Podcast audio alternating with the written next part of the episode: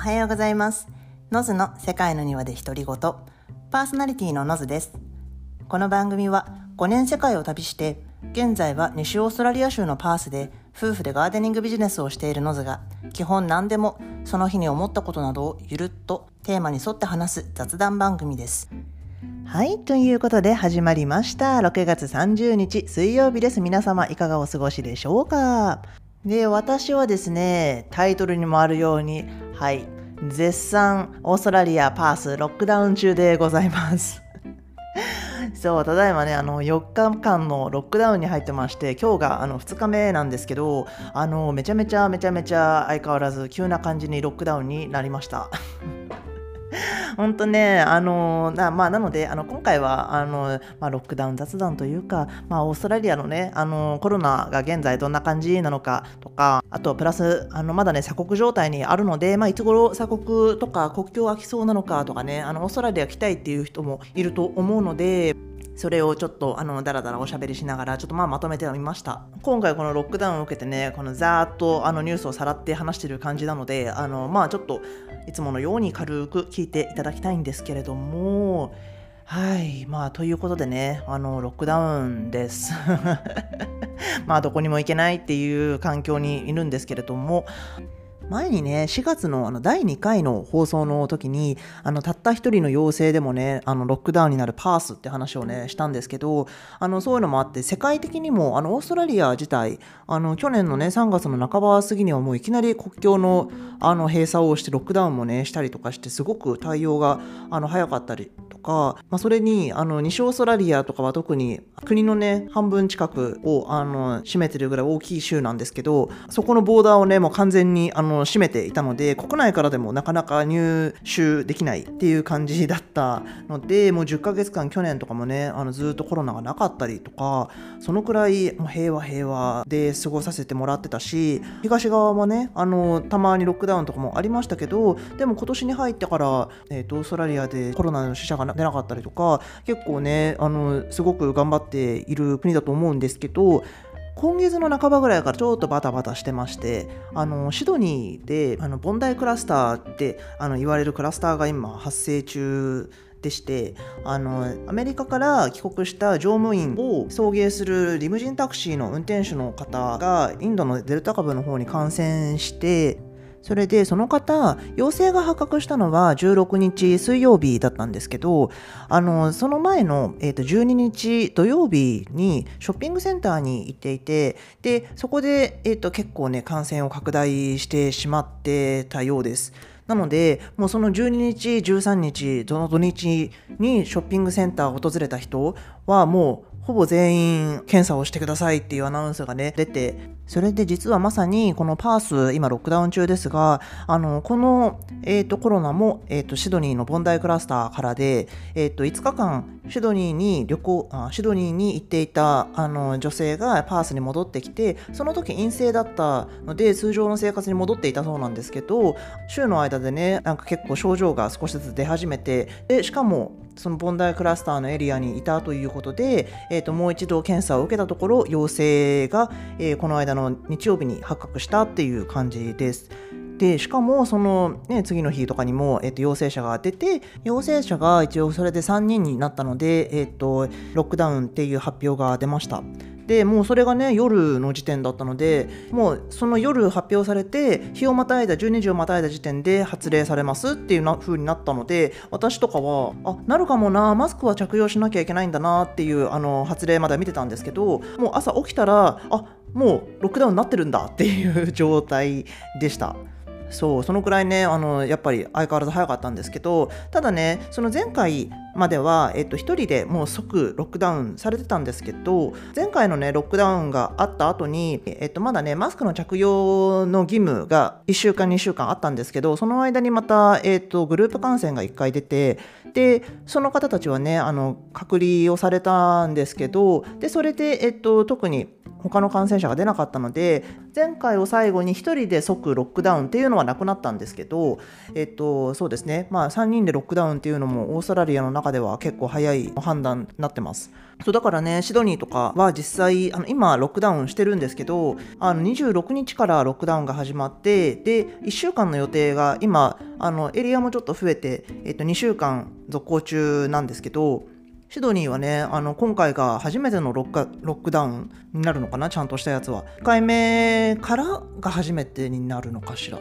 ちょっとそこ読んでなかったな。そう。まあでも、あの、一応ね、一番大きい都市なので、結構混乱中っぽいような風には、あの、記事を読んでると見れ見えるんですけど、どうなんだろうな。そう。まあでもね、結構、外に出るなって言われてるのにね、出てたりとか、結構結構なんか、あの、ズルズルしちゃってるところもあるみたいなんですけど、そう、なので、まあ、の話を戻すと、そのさっきのボンダイクラスターから、えっ、ー、と、パースも今ロックダウンになっていて、ダーウィンかノーザンテリトリー州もそうだし、えっ、ー、と、ブリスベンとかクイーンズランドも、えーと、そこからデルタ株がどんどん蔓延してきてしまってロックダウンもなってきてます。そうすごいねタイミングが悪くというかあの学生の長期休暇のタイミングが今かぶっているので結構ねあのロックダウンから逃げ出してというかちょっと隠れてロックダウンからそう逃げて他の地域に行ってそれで通報されて罰金刑とかあのされてるので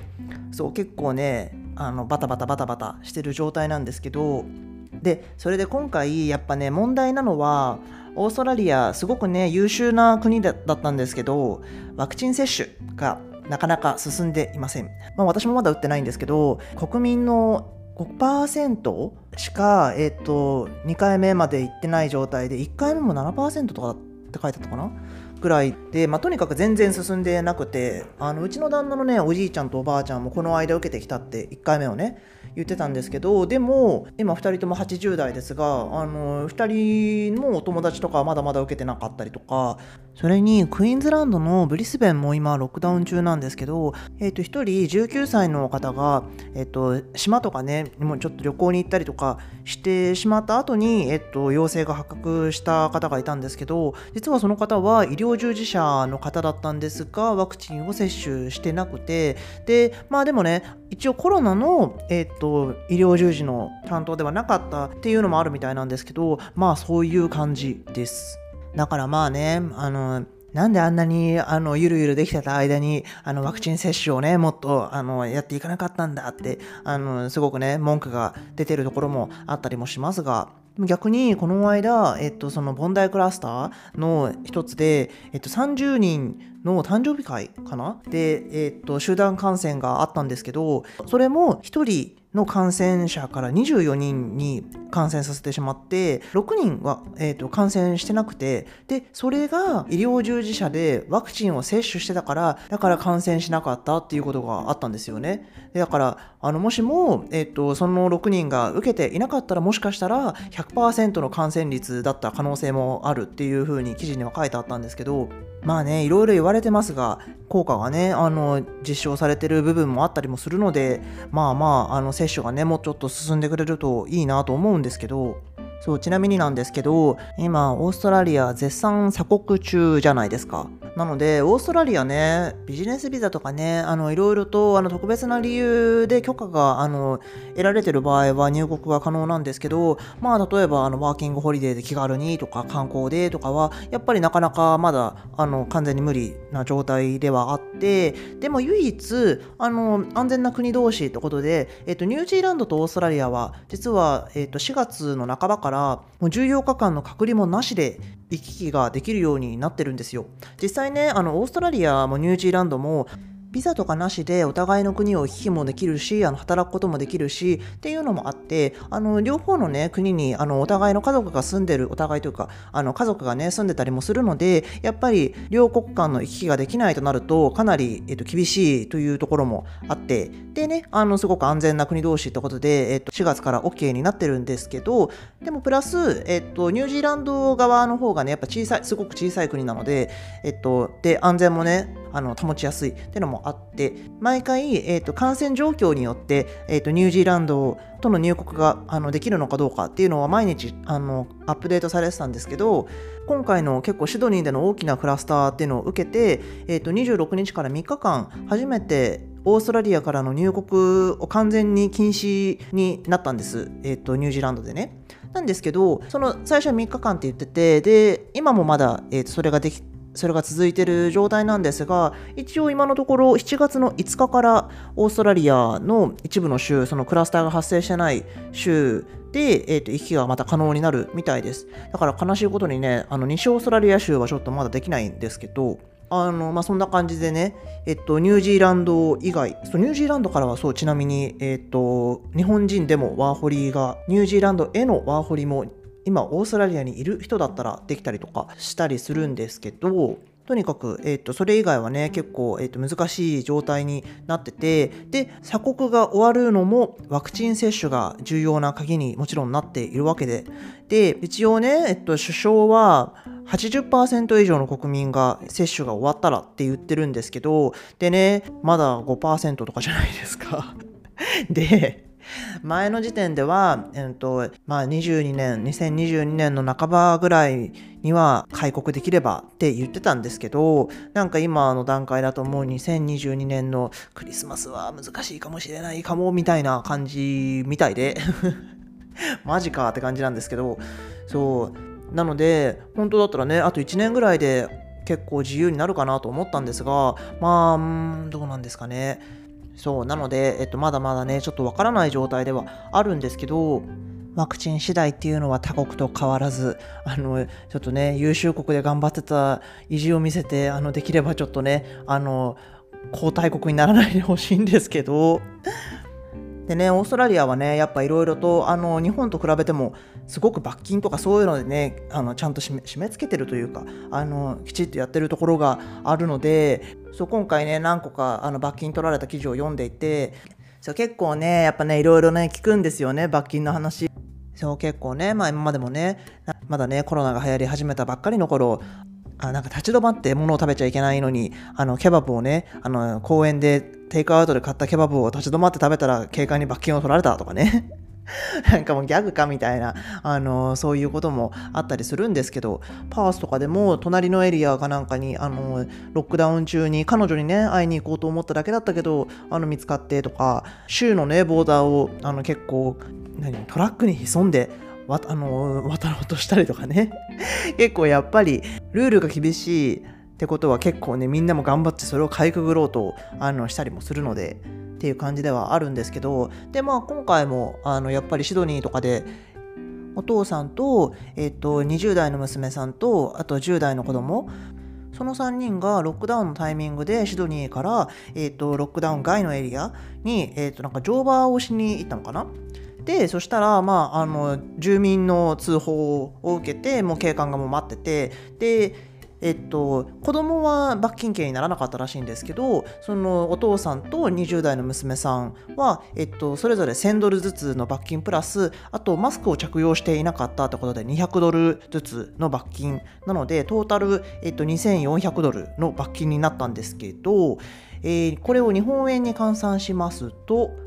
2400ドルの罰金なので、えっ、ー、と、20万円ですね。高え。そう、とか、あとね、でももっと高かったのは、あの、あと、さっきダーウィン、ノーザンテリトリーのあのダーウィンが初めて、え、っとロックダウンになったって言ったんですけどこのクラスターからねでもそれはねあの48時間ロックダウンで終わったのかな？多分なんですけどそうその時にねあのマスク着用のもちろんね義務付けもされてたんですけどあの結局それに従わずプラス多分まあ暴言を吐いたんでしょうかね。あの、わからないですけど、あの、多分態度がとても悪かったからなのか、えっと、5000ドルの罰金、5000、えっと、5059ドルって書いてあったかなっていうのをね、取られた36歳の男性がいらっしゃるらしくて、で、その金額で言いますと、えー、っとですね、はい。42万5千円ですね。えっと、マスクをつけていなかったため、42万5千円払ってる方がいらっしゃいます。はい。っていうくらい、結構、うん、しっかり取るとこ取るっていう感じですよね。まあでもね、本当に、あの、特にこのデルタ株、えっと、かなりニュースとかでも、本当に感染力がね強いのをあのかなり強調して言っているのでで実際このシドニーのねショッピングモールのあの感染もあの映像解析でなんか本当にただすれ違っただけ10センチから5、60センチの距離であのすれ違っただけで感染してますとか、あとはその感染者の方があのカフェで、えっと、店内にいたのに、えっと、店外、えっと、テラス席にいた女性の方が感染してたりとか、やっぱりね、感染力がすごい強いですっていうことをね、やっぱすごくあの言って、で、なので、どんどんあの検査に来てくださいっていうのをねすごく言われてるんですけどオーストラリアは本当にね結構あのドライブスルー型の、えっと、検査であのもうすごいそれでねもうものすごい長蛇の列で車で待ってる感じなんですけどもうそれもけ検査検査で、えー、っとやりきっていたところも実際あるのでパースもね一応あの1日目に1人陽性が出てるんですけどあのこのままあの誰も陽性が出ずに、えー、と4日間でね終わってほしいなとも思いつつで他のねシドニーとかあの別のエリアもだんだんととりあえずちょっとステイホームであのちょっと感染がね落ち着いてまた元に戻ってくれればなとは思っているんですがまあまあまあまあまたあのオーストラリアもまたちょっと改めてまた気を引き締めるねタイミングになったというか意気揚々とあの悠々とはしていられなくなりましたっていうあのちょっと長々ですがお話になりました はい。今日はね、ちょっと、まあ、長くあのコロナの話をしているんですけど、えー、はい、そんなところであの終わろうかなと思ってます。まあね、日本にいる方とか、まあ日本じゃなくてもね、別の国のかから聞いてる方とかでも、まああともうちょっと、まあ特にね、日本は、えっと、まだオリンピックがあるので、本当にちょっと頑張ってほしいんですけど、あのね、早く落ち着くことを皆様で願いましょう。はい。なんかね、あの、他の方で、えっと、日本人の方、この間まで日本にいたのに、旦那様のね、関係かなんかでオーストラリアに来てる方のラジオなんか聞きましたけど、毎日何百人何百人で感染者のね、えっと、もう数だけがどんどん出てる、上がっていくのを見ていたのに、オーストラリアはこんなにすごい早くスパッと 私が寝てる間にロックダウンが決まってロックダウンになってるっていう、そのぐらいのね、速さに驚いてるなんていう、あののも聞きましたけど、本当にね、えっと、この速さを武器に、なんとかね、収束してほしいなとも思いますし、まあそれにね、もちろん医療従事者の方とかもね、あの特に今日本はあの結構大変な時でもあると思うので、本当にね、あの感謝はしてもしきれませんというところですが、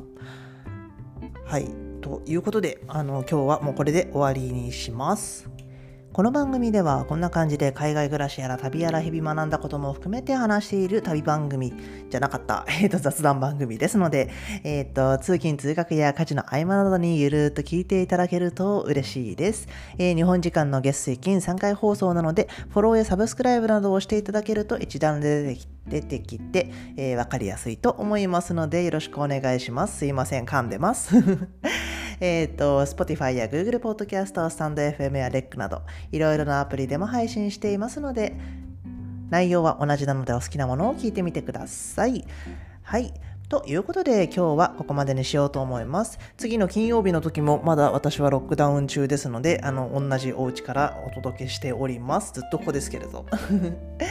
はい。それでは皆さん、今日も素敵な一日をお過ごしくださいませ。See ya!